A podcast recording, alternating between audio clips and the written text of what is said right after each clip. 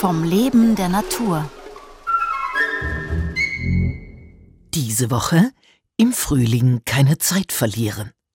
Der Gartenbauexperte Wolfgang Palme über den Saisonstart im Gemüsebeet. Heute Salat zu Ostern. In vergangenen Jahrzehnten und Jahrhunderten, muss man sagen, hat sowohl der Erwerbsgemüsebau als auch der Selbstversorgergemüsebau sich sehr viel mit diesem Thema beschäftigt. Wie kann man im Frühling Zeit gewinnen?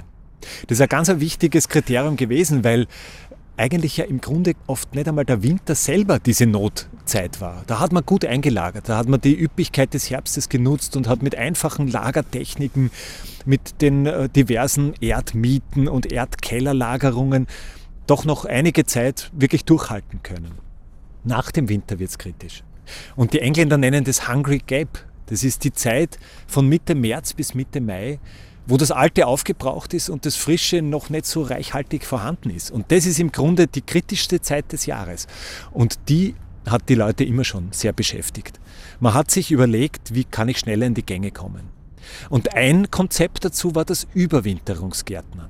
Man hat im Herbst sehr spät ausgesät, ausgepflanzt, hat die Jungpflanze im Winter einfach draußen lassen und hat dann nach dem Winter um einige Tage früher ernten können. Jetzt zum Beispiel, der Salat wurde Mitte Oktober ins Freie gepflanzt. Das ist hoffnungslos zu spät, als dass er im Winter noch fertig werden könnte, weil er im Grunde dann nicht mehr sehr viel Zeit zum Wachsen hat.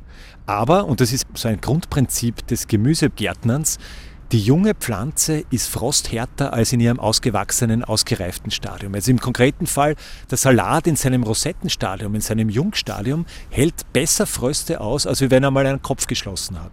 Genau dieses Phänomen hat man aber auch bei den Karotten genutzt, bei Erbsen genutzt. Man kann viele Gemüse Überwinterungsgärtnern.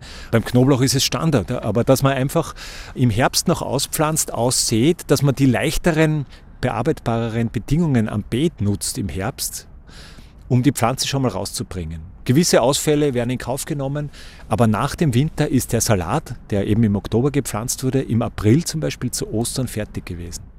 Also das Überwinterungsgärtnern als erste Gruppe. Das zweite ist noch zeitiger aussehen. Man kann die ersten Salate im Jänner aussehen, direkt draußen. Die ersten Radieschen im Jänner. Man kann Karotten schon im Jänner, im Februar aussehen. Man kann die zweiten, dritten Salate im Februar, Anfang März pflanzen. Das kann man alles in Sätzen staffeln. Da hat man sich einfacher technischer Hilfsmittel bedient. Und diese sogenannten Frühbettkästen, diese Wanderkästen und was die Leute alles sich ausgedacht haben, wie sie eine Schutzeinheit über die Pfleglinge drüber bringen können, dass man eben diesen Erwärmungseffekt des zeitigen Frühjahrs nutzen kann. Die zeugen von sehr viel Kreativität. Man hat oft einfach auch aus Holz, aus Steinen, aus Ziegeln die Kästen gebaut. Die technischen Materialien waren noch nicht so ausgefeilt wie heute. Und dann einfach mit Glasfenstern gearbeitet und hat die dann über diese Kästen drüber gelegt. Das Ganze darf man sich auch nicht zu unaufwendig vorstellen, weil äh, das musste auf- und abgelüftet werden. Man musste diese schweren Fenster wegheben und wieder drauflegen. Man hat über Nacht Strohmatten ausgelegt, hat manchmal mit Holzbrettern abgedeckt, wenn schwere Fröste zu erwarten waren, hat in der Früh das alles wieder abdecken müssen. Wenn die Sonne scheint, hat man sie aufgelüftet, das heißt, man hat einzelne Holzpflöcke eingeklemmt, man hat sie aufgespreizt, damit frische Luft reinkommt, damit die Wärme auch aus diesem kleinen Raum wieder raus kann, damit es auch nicht zu Überhitzungen kommt. Wenn aber sich eine Wolke vor die Sonne geschoben hat, musste man wieder ablüften. Das heißt, man musste durchgehen und diese ganzen Spreizhölzer wieder rausnehmen. Man kann sich vorstellen, dass in Erwerbsgärtnereien eine eigene Person nur damit beschäftigt war, auf und ab zu lüften, die Frühbettkästen abzudecken, wieder aufzudecken. Das war wirklich ein Fulltime-Job.